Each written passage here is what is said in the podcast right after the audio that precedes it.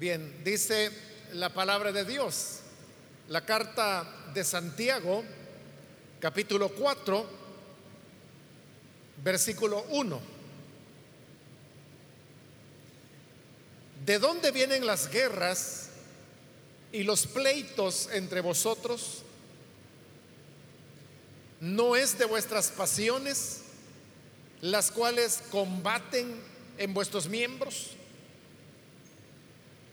Codiciáis y no tenéis, matáis y ardéis de envidia y no podéis alcanzar, combatís y lucháis, pero no tenéis lo que deseáis, porque no pedís.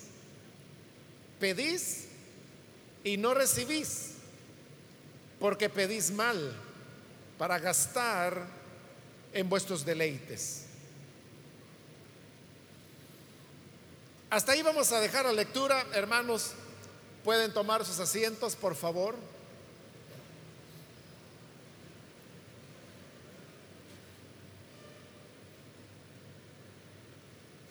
Hermanos, este día, como acabo de decirlo, vamos a iniciar el capítulo cuatro. Quiero mencionarle que cuando los diversos autores de los distintos libros que tenemos en la Biblia los escribieron, ellos no los dividieron en capítulos y tampoco en versículos. La división en capítulos es algo que se hizo más de mil doscientos años después de que los libros habían sido escritos. Y luego que los capítulos fueran divididos en versículos, fue algo que ocurrió, hermanos, hasta un poco después del año mil quinientos de nuestra era. Es decir, que cuando se produjo, por ejemplo, la Reforma Protestante en Europa, hacía muy pocos años, unos pocos años, que los capítulos de la Biblia se habían dividido en versículos. Ahora, la división de las escrituras en capítulos y en versículos no es algo que haya hecho el Espíritu Santo. Es decir, los que lo hicieron no lo hicieron inspirados por el Señor, sino que lo hicieron simplemente utilizando sus propios criterios. Algunas veces esos criterios fueron acertados, otras veces no fueron los acertados. Algunas veces los capítulos o las porciones se dividían en capítulos simplemente para que no quedaran capítulos muy extensos y no porque hubiera un cambio de tema.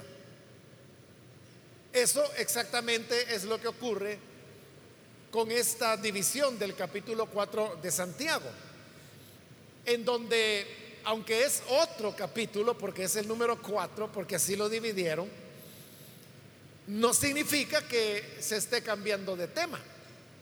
El tema sigue siendo el mismo de los versículos anteriores, y usted lo puede notar fácilmente con una simple lectura, y es leyendo el último versículo del capítulo tres y luego el primer versículo del capítulo cuatro, y usted verá que al leerlos hay una clara unidad de tema. Hagámoslo, dice el versículo dieciocho del capítulo tres. Y el fruto de justicia se siembra en paz para aquellos que hacen la paz. ¿De dónde vienen las guerras y los pleitos entre vosotros? ¿No es de vuestras pasiones las cuales combaten en vuestros miembros?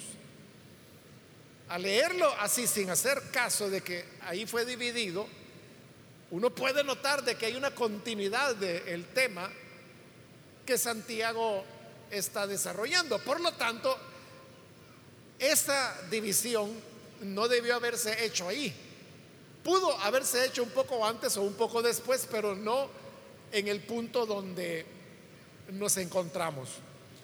Por eso, hermanos, es que al estudiar las escrituras, uno no tiene que darle mucho peso a eso de la división en capítulos o la división en versículos, porque como le digo, fueron hechos de manera muy discrecional a, a la opinión de cada uno. Incluso fíjese que cuando yo le dije que los versículos o los capítulos fueron divididos en versículos a principios del siglo dieciséis, en realidad esa era ya la segunda división que se hacía, porque un poco antes ya los capítulos de la Biblia ya habían sido divididos en versículos, pero la gente lo rechazó, o sea, no les gustó cómo había sido esa primera división en versículos. Entonces la gente lo rechazó, pasaron algunos años y a principios del siglo dieciséis se hizo otro intento por volver a dividir los capítulos en versículos, pero de una manera diferente. Lo hicieron y esa vez sí fue aceptado, y así es como tenemos la división en versículos que usamos hasta el día de hoy.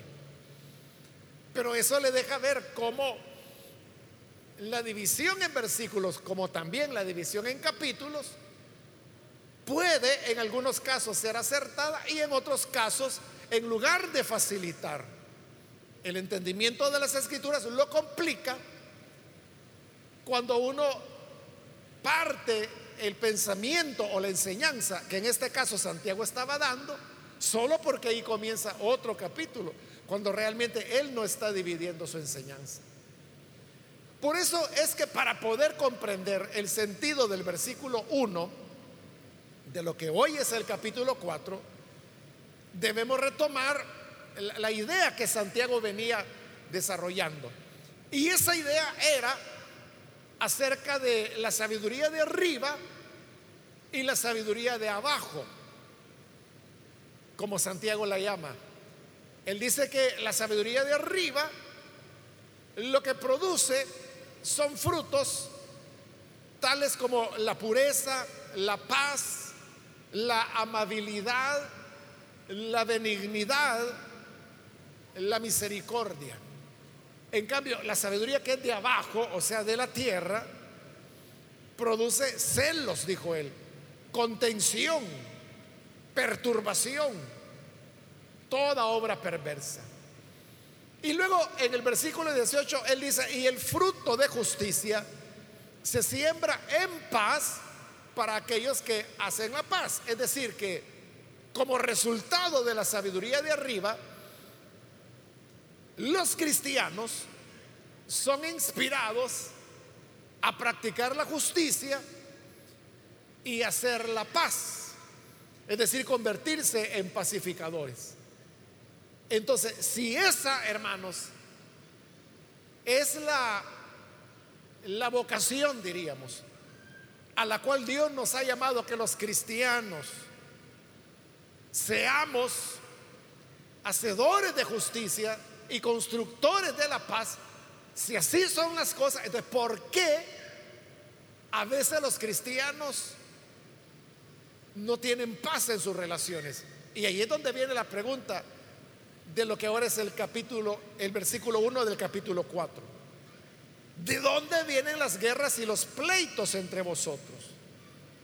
Porque si Santiago ha dicho que la sabiduría de lo alto es justa y es pacífica, y lo que hace el creyente es hacer justicia y hacer la paz, entonces ¿de dónde es que vienen las guerras y los pleitos que los cristianos a veces tienen? Porque algo está ahí mal.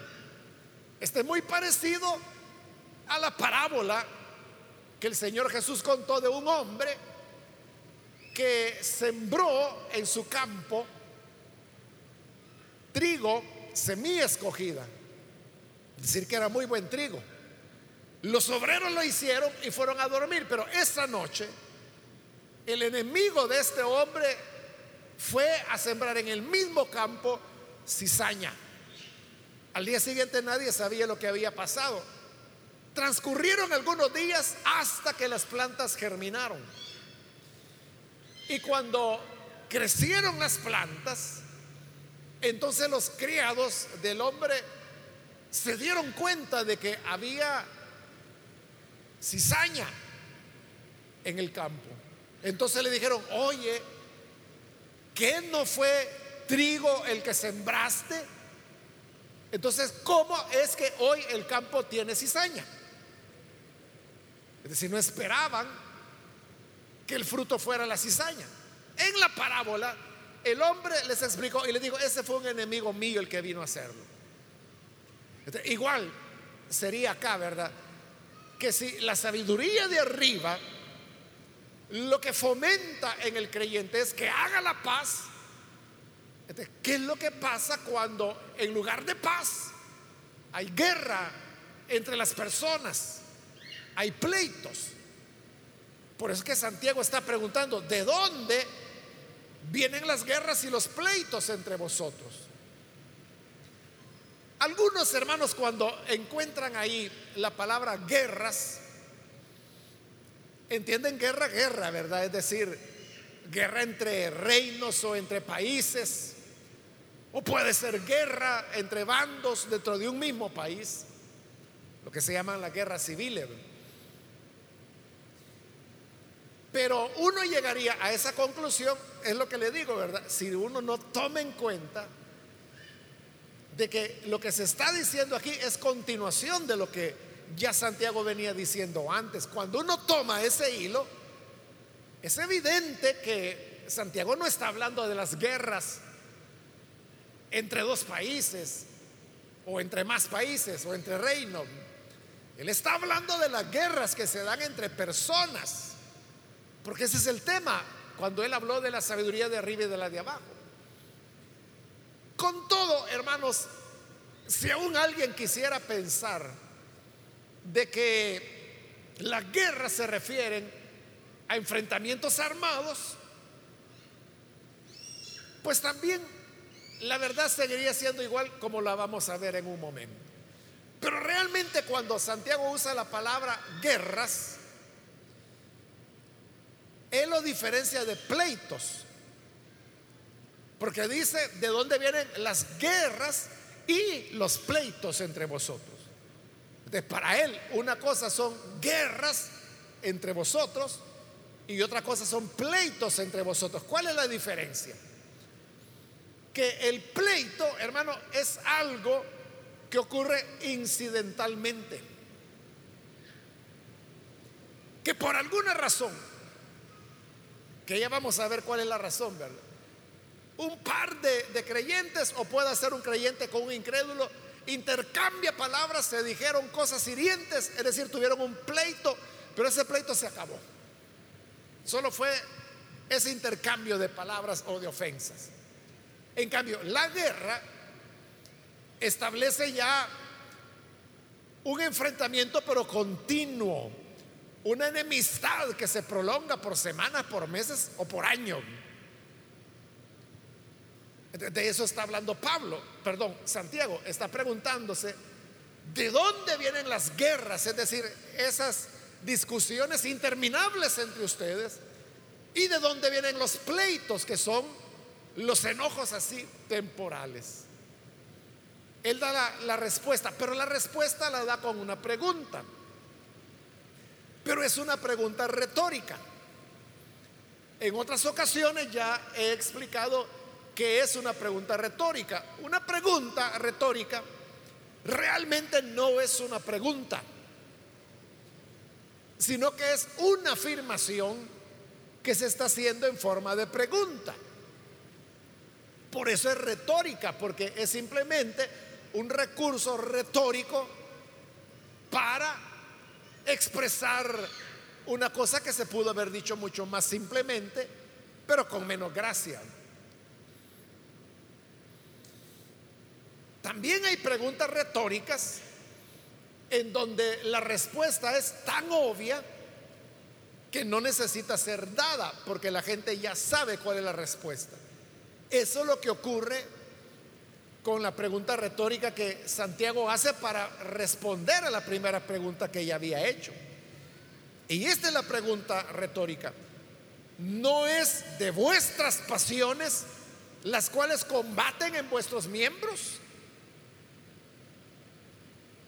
Porque él preguntó, ¿de dónde vienen las guerras y los pleitos entre ustedes?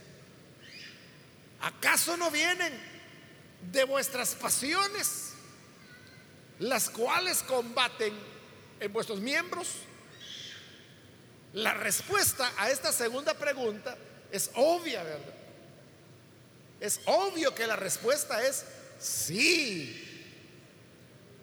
Las guerras y los pleitos vienen de nuestras pasiones, las cuales combaten en nuestros miembros. Ahora, ¿de qué pasiones está hablando Santiago? Él se está refiriendo a los deseos que hay o las inclinaciones que hay dentro de las personas. Porque la palabra griega que él utiliza ahí cuando habla de pasiones se refiere a eso, a, a deseos, a inclinaciones que normalmente se tienen hacia las cosas que son placenteras. Y él dice que estas pasiones habitan en nuestros miembros. Entonces, ¿por qué la gente tiene discusiones y por qué tienen pleitos? No es como a veces la gente dice, es que mire, ese fulano tiene mala sangre, dicen. Ese se anda peleando con todos. No es que se diga, ah, no, esa señora, esa señora sí que es terrible. No es cuestión de falta de educación. No es cuestión de de que la personalidad es así. No, se trata de impulsos internos que la persona tiene. Esto, hermanos, es exactamente lo que Jesús dijo allá en Marcos siete, cuando se recuerda que los fariseos y los maestros de la ley lo criticaron, bueno, no a él, sino que a sus discípulos, porque ellos comían sin lavarse las manos. Y eso no por higiene, sino que por rito religioso. Entonces Jesús les dijo, no es lo que entra por la boca lo que contamina al hombre, es lo que sale. Porque lo que sale de la boca, dijo el Señor, eso viene del corazón. Y luego él se puso a explicar, del corazón es de donde nacen las mentiras, los robos, las hechicerías, los adulterios, la fornicación, los homicidios. Todo esto, dijo el Señor, sale del corazón del hombre y eso sí lo contamina. Pero comer con las manos sin lavar, eso no contamina a nadie. Entonces, lo que Jesús llamó el corazón, porque digo que del corazón salía la maldad, es lo que Santiago aquí está llamando nuestros miembros. El Señor se enfocó específicamente en el corazón, que es uno de nuestros miembros. Pero Santiago, igual que Pablo, allá en, en Romanos ocho, Pablo dice, pero descubro, cuando está hablando de la ley del pecado, dice, descubro esta ley en mis miembros. Y es que el pecado lo lleva a hacer lo malo. Entonces, lo que Pablo y Santiago llaman los miembros sería lo que Jesús llamó el corazón, que es uno de los miembros. Pero Pablo y Santiago hablan de que no es en sí el, el músculo, la bomba que nosotros tenemos acá en el pecho, un poco a, a la izquierda, y que desde que nacimos, ¿verdad?, desde que tenemos vida ha estado trabajando y no se va a detener, hermano, hasta que el Señor nos llame a su presencia. Si se nos para un ratito, ahí lo van a ir a visitar al hospital, si es que logran sacarlo adelante. Pero no es que esté ahí en ese músculo, sino que es en el ser de las personas. Entonces, a la pregunta, ¿de dónde vienen las guerras y los pleitos entre ustedes? Del interior nuestro. Si quiere que usemos las palabras del Señor, de nuestro corazón. El problema está en el corazón. Uno podría pensar, hermanos, de que los ambientes eh, pueden generar conductas agresivas. Y sí, es cierto. Es cierto.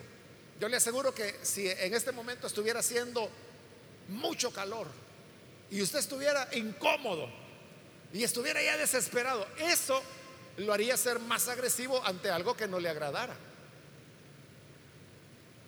Pero no es el calor el que provoca eso, sino que lo que lo provoca es lo que hay en su corazón. Por eso es que el verdadero problema del ser humano está en el corazón, es su naturaleza. Son esas pasiones, dice Santiago, o deseos o inclinaciones que nos llevan siempre a hacer lo malo. ¿Por qué tenemos que tener pleitos con otra persona? Porque nuestras pasiones están muy fuertes en nosotros. Nuestras inclinaciones al pecado no están trabajadas. Algunos dirán, es que mire, esa es cuestión de personalidad. Hay gente que es mecha corta, decimos, ¿verdad? Rápido se enoja. Pero ¿sabe qué ocurre con esas personas? Que el pecado del enojo o de la ira, porque Jesús dijo que es un pecado el enojo. Él dijo que el que se enoje, dijo, contra su hermano, será reo del fuego del infierno. Nosotros enojarnos lo tomamos como una cosa suave. Pero Jesús dijo que enojarse puede llevar a cualquiera a la condenación eterna. Pero ¿por qué se enoja la gente? Por su inclinación al pecado. Y si esta inclinación no se trabaja, cada vez que la persona tiene algo o recibe algo o ve algo que no le agrada, se enoja y se enoja y se enoja. Y eso lo hace cuando tiene cinco años, cuando tiene siete años, cuando tiene doce, cuando tiene quince, cuando tiene dieciocho. Entonces, ¿qué ocurre? Que los años van pasando y esa persona se acostumbra a reaccionar mal. Y después la gente dice, tiene mal carácter. No, no tiene mal carácter. Lo que tiene es un modelaje que el pecado hizo de su vida. Pero si esta persona se arrepintiera y en su conversión a Cristo, de verdad renunciara a sus pasiones internas, ya no reaccionaría con enojo. O sea, porque eso exactamente, hermanos, es lo que ha ocurrido con muchas personas, a las cuales usted puede conocer, que eran terribles, terribles en su vida. Bravos, enojados, muy inclinados a, a las peleas, a los pleitos, a hacer guerra con la gente. Pero llegaron a Cristo y de repente cambiaron y se volvieron mansos, tranquilos. O sea, eso debería pasar con todo creyente. Pero ¿por qué no ocurre con todos?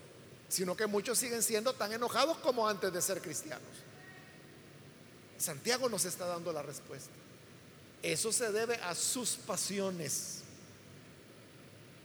que batallan dentro de sus miembros. El problema está adentro. No es de que es que yo así nací. No, no, no naciste así. El pecado te hizo así a lo largo de tu vida. Pero esa es una buena noticia, porque si el pecado te modeló así, la buena noticia es que la sangre de Cristo tiene poder para limpiar y quitar el pecado.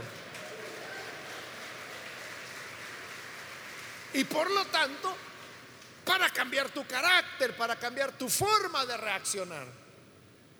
Así ya no habrán más guerras, ni habrán más pleitos entre ustedes. Como le dije, la palabra guerra, si alguien quiere interpretarlo como guerra armada, también es verdad, porque la, la guerra armada, y en realidad todos los males que hay, vienen del corazón del hombre. No viene de la naturaleza, no viene del mar. Uno puede decir, es que la vida en la ciudad me hace así. Es lo que le estoy diciendo, ¿verdad? Que cuando las personas están bajo presiones, el ambiente quizás es desagradable, incómodo, y alguien viene y lo está molestando, claro, usted va a reaccionar mal. Pero porque adentro es que las cosas están mal. Pasamos al versículo dos, donde dice: codiciáis y no tenéis. Como Santiago se fue a las pasiones internas, entonces va a poner el ejemplo de la codicia. Fíjese qué interesante que es el mismo ejemplo que Pablo pone en su carta a los romanos, porque Pablo dice que por medio de la ley él supo que codiciar era pecado, pero la ley no le pudo resolver su problema de codicia, sino que dice que siguió codiciando. Entonces, Pablo tomó el ejemplo de la codicia. Lo mismo está haciendo Santiago. Codiciáis y no tenéis. ¿Por qué los dos toman el ejemplo de la codicia? Porque la codicia, hermanos, es el único elemento en la ley de Moisés, en los diez mandamientos, que tiene que ver con la vida interna y no con la externa. Usted sabe que son diez mandamientos. Nueve son de cosas externas que la persona hace, como por ejemplo tener dioses ajenos, como no guardar el día de reposo, como mentir, robar, matar, adulterar. Todas, todas esas, todos los mandamientos tienen que ver con acciones externas. Pero el décimo mandamiento, el último, es donde el Señor dijo: no codiciarás la mujer, ni la casa, ni la tierra, ni el siervo, ni el burro de tu prójimo. No codiciar. ¿Cuál es la diferencia? Ya se la dije que nueve de los mandamientos son de cosas externas. Que yo, por ejemplo, no matarás. O sea, para matar yo tengo que hacerlo externamente, tengo que darle muerte a un ser humano, ¿verdad? Pero para codiciar no tengo que hacer nada, porque ese es un pecado interno. Yo podría estar codiciando en este momento y usted no lo sabe. Porque codiciar no requiere que yo haga nada, que nadie haga nada. La persona puede andar con esa codicia toda la vida y usted nunca se va a dar cuenta, a menos que la persona se lo diga. Entonces, ese mandamiento de no codiciar es el único que va a la parte interna, y por eso es que Pablo y Santiago lo toman como ejemplo. Entonces dice Santiago: codiciáis y no tenéis, pero es una pasión interna. ¿Qué es lo que las personas codician? Pueden codiciar cualquier cosa, cosas pequeñas o cosas muy grandes. Una persona puede codiciar el lapicero que el otro anda, le gustó el lapicero y, y lo quiere para él, y dice: en lo que se descuide yo se lo voy a sacar. Esa es codicia. La persona puede decir: no, si no se lo he quitado, pero ya, ya codiciaste. Es un pecado interno. Se puede codiciar, hermanos, así como cosas pequeñas, cosas grandes. Se pueden codiciar casas, vehículos, millones. También se pueden codiciar cosas intangibles como el poder, como la fama, como la popularidad. La gente codicia la fama, pero la fama no es algo material, ¿verdad? Es algo intangible. Y también se pueden codiciar seres humanos, como el que codicia, por ejemplo, la mujer del prójimo, que es uno de los ejemplos que pone el mandamiento número diez, ¿verdad? O codiciar la criada del prójimo o la hija del vecino. Está codiciando un ser humano. Pero todo esto es interno. Y dice Santiago, lo tremendo es que ustedes codician y no tienen, porque la codicia no siempre se ejecuta, no siempre logra su fin.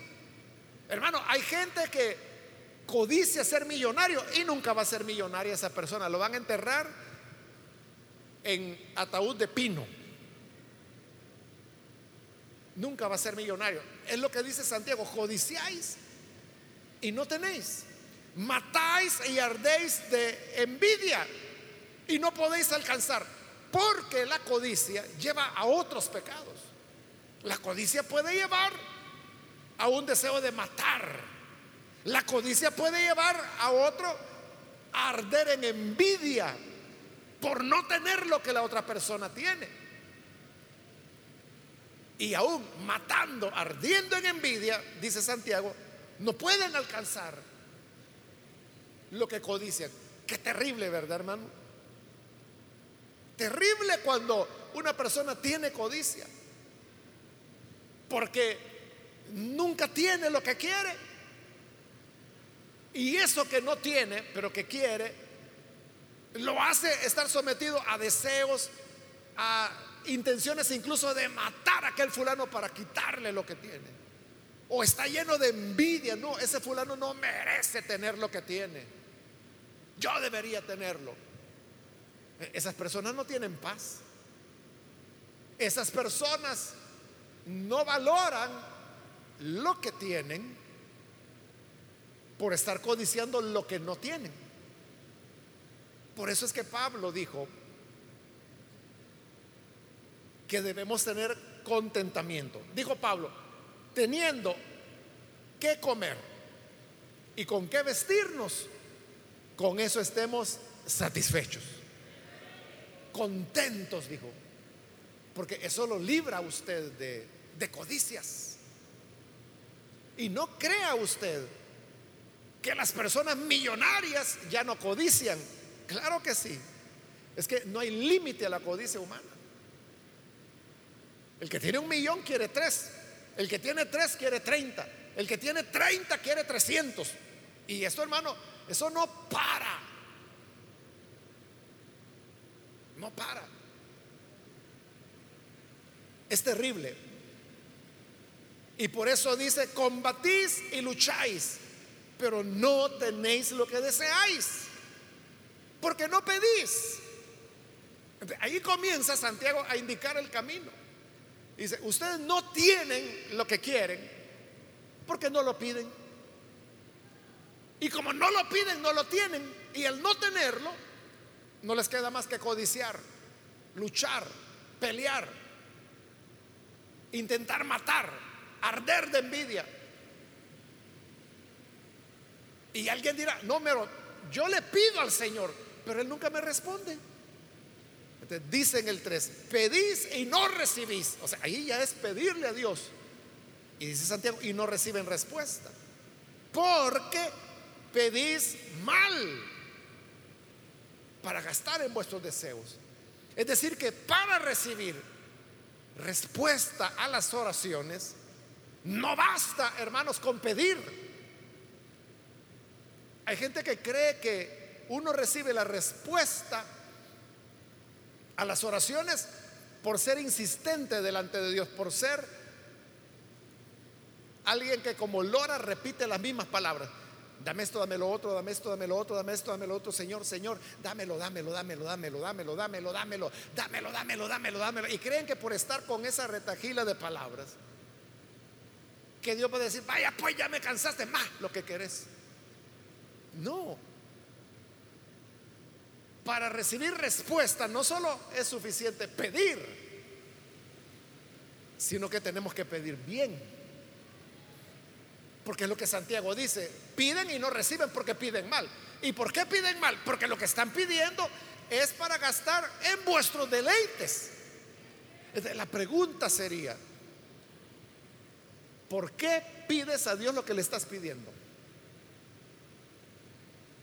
En el fondo de las cosas, ¿para qué lo quieres? Mire, yo conocí a una hermana, era una señora ya, y ella compraba los billetes de la lotería, de la Lotería Nacional. Y ella no se avergonzaba de hacerlo. Y en una ocasión, platicando, ella me dijo: es que sabe, hermano, me dice, yo lo que le pido al Señor es sacarme el premio mayor. Y yo le he dicho al Señor que me lo dé, porque de ahí yo voy a entregar el diezmo a la iglesia. Es para algo bueno que yo lo quiero. Así me decía ella. Pero fíjese, sus mismas palabras la delatan. Ella decía: quiero sacarme el premio mayor porque de ahí yo le voy a dar el diezmo al Señor. Y con el otro noventa por ciento, ¿qué va a hacer? ¿Para qué quiere el otro noventa por ciento? Y ella me dijo: yo le oro al Señor para que me lo saque. Bueno, esta hermana ya está con el Señor, hace años que ella falleció, y que yo sepa nunca se ganó el primer premio. Ahí está lo que dice Santiago: piden y no reciben. ¿Por qué? Porque piden mal. ¿Pero por qué? Porque piden para gastar en sus deleites. O sea, yo, yo no le objeto que la hermana quería dar el diez por ciento del gordo, ¿verdad? Como le dicen al premio mayor, a la iglesia. Pero ¿y el noventa por ciento? ¿Para qué era? A veces, hermano, las buenas intenciones o las peticiones que parecen buenas, digamos, detrás de ellas se esconden cosas que no son del todo correctas, y que Santiago las engloba diciendo: lo que quieren es para sus deleites. Entonces, hay gente que puede decir: no, es que yo quiero un carro para servirle al Señor. Mentira, hermano. Lo que quiere es andar haciendo a saber qué. Entonces, mejor ser honesto, ¿verdad? Y el Señor sabe, hermanos, lo que nos beneficia y lo que nos va a causar un, un daño. Ahorita que le estoy diciendo esto del carro, me acuerdo de un hermano cuando la iglesia comenzaba aquí en la colonia Santa Lucía, mil novecientos setenta y siete, una época cuando no había muchos vehículos en el país. Muy pocas personas tenían vehículo. Y este hermano tuvo una conversión dramática. Él había sido un alcohólico, terrible la vida de él, pero el Señor lo cambió y fue un creyente fervoroso hasta hasta que, precisamente porque ya no era alcohólico, ya no era drogadicto, ordenó su vida. Entonces, su negocio, que él tenía un negocio, comenzó a prosperar, a prosperar, a prosperar, y entonces fue mejorando su economía. Entonces se compró un carro que no era la gran cosa, pero su carrito. Como una semana llegó a la iglesia con el carro. Hasta hoy, hermano, no ha vuelto a la iglesia. Yo creo que quizás hasta ya murió él. No estaba tan mayor, pero más o menos. Y ya hace cuarenta y cuatro años van a ser, ¿verdad?, el próximo mes de eso. Es, es, ahí se arruinó el hermano. A eso me refiero cuando le digo: Dios sabe lo que nos va a beneficiar y lo que no. Quizá lo que tú le estás pidiendo a Dios y que tú dices: es que, Señor, yo lo quiero para tu obra. Dios sabe que es para tu perdición. Y por más que pidas, por más que ores, por más que ayunes, no te lo va a dar. Porque el Señor dice: prefiero que andes a pie y que cada dos semanas te roben el celular en el bus, y no que te vayas a perder con todo y carro en el infierno. Dios sabe como decían las viejitas de antes, ¿verdad? Decían, Dios sabe los leones que amarra, decían las abuelitas. Dios sabe los leones que amarra. A saber a cuántos Dios nos tiene amarrado, ¿verdad? Porque Él sabe que si nos suelta. ¡Ja! Entonces, cuando no hay respuesta de Dios, a lo mejor lo que hay que examinar es nuestro corazón. Porque así como del corazón surgen las guerras y los pleitos, también surge la codicia y surgen las oraciones o las peticiones mal hechas. Que Dios nos ayude y nos guíe a pedir lo que en verdad Él quiere que tengamos y que de verdad contribuirá a nuestro crecimiento espiritual y al avance de su obra. ¿Puede decir amén a eso, hermano? Cuesta, ¿verdad? Pero ese es el camino.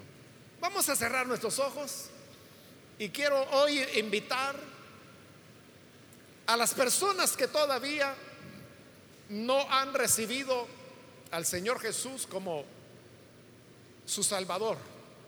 Pero hoy hemos tocado un punto importante, y es el tema de, de la vida interior, del corazón o de nuestros miembros, como dice Santiago. Y es que por fuera nosotros podemos disfrazarnos, podemos actuar religiosamente, pero lo que necesitamos es un corazón nuevo, un corazón limpio. Y por eso yo quiero invitar, si hay alguna persona que hoy necesita arrepentirse de sus pecados y que el Señor le perdone, manifiéstenos su deseo de hacerlo poniéndose en pie, por favor, en el lugar donde se encuentra. Tan solo allí donde está, solo póngase en pie y vamos a orar por las personas que lo hagan. Hay alguien que hoy necesita recibir al Hijo de Dios, póngase en pie, porque como dije, es la sangre del Señor la que perdona todo pecado. El Señor dijo, yo vine para deshacer las obras del pecado, las obras de Satanás. Y es esa libertad la que Él nos ofrece. Recíbala hoy poniéndose en pie en el lugar donde está. No crea que usted es de carácter enojado. No es su carácter, es como el pecado lo fue, con, lo fue condicionando en la vida.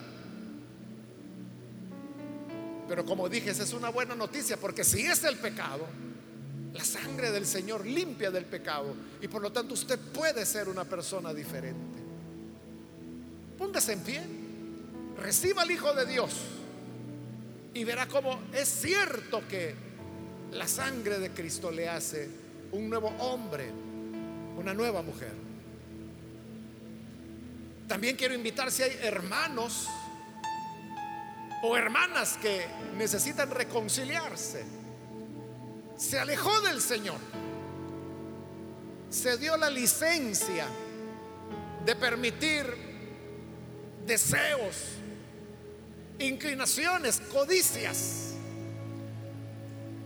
que hoy le han hecho la vida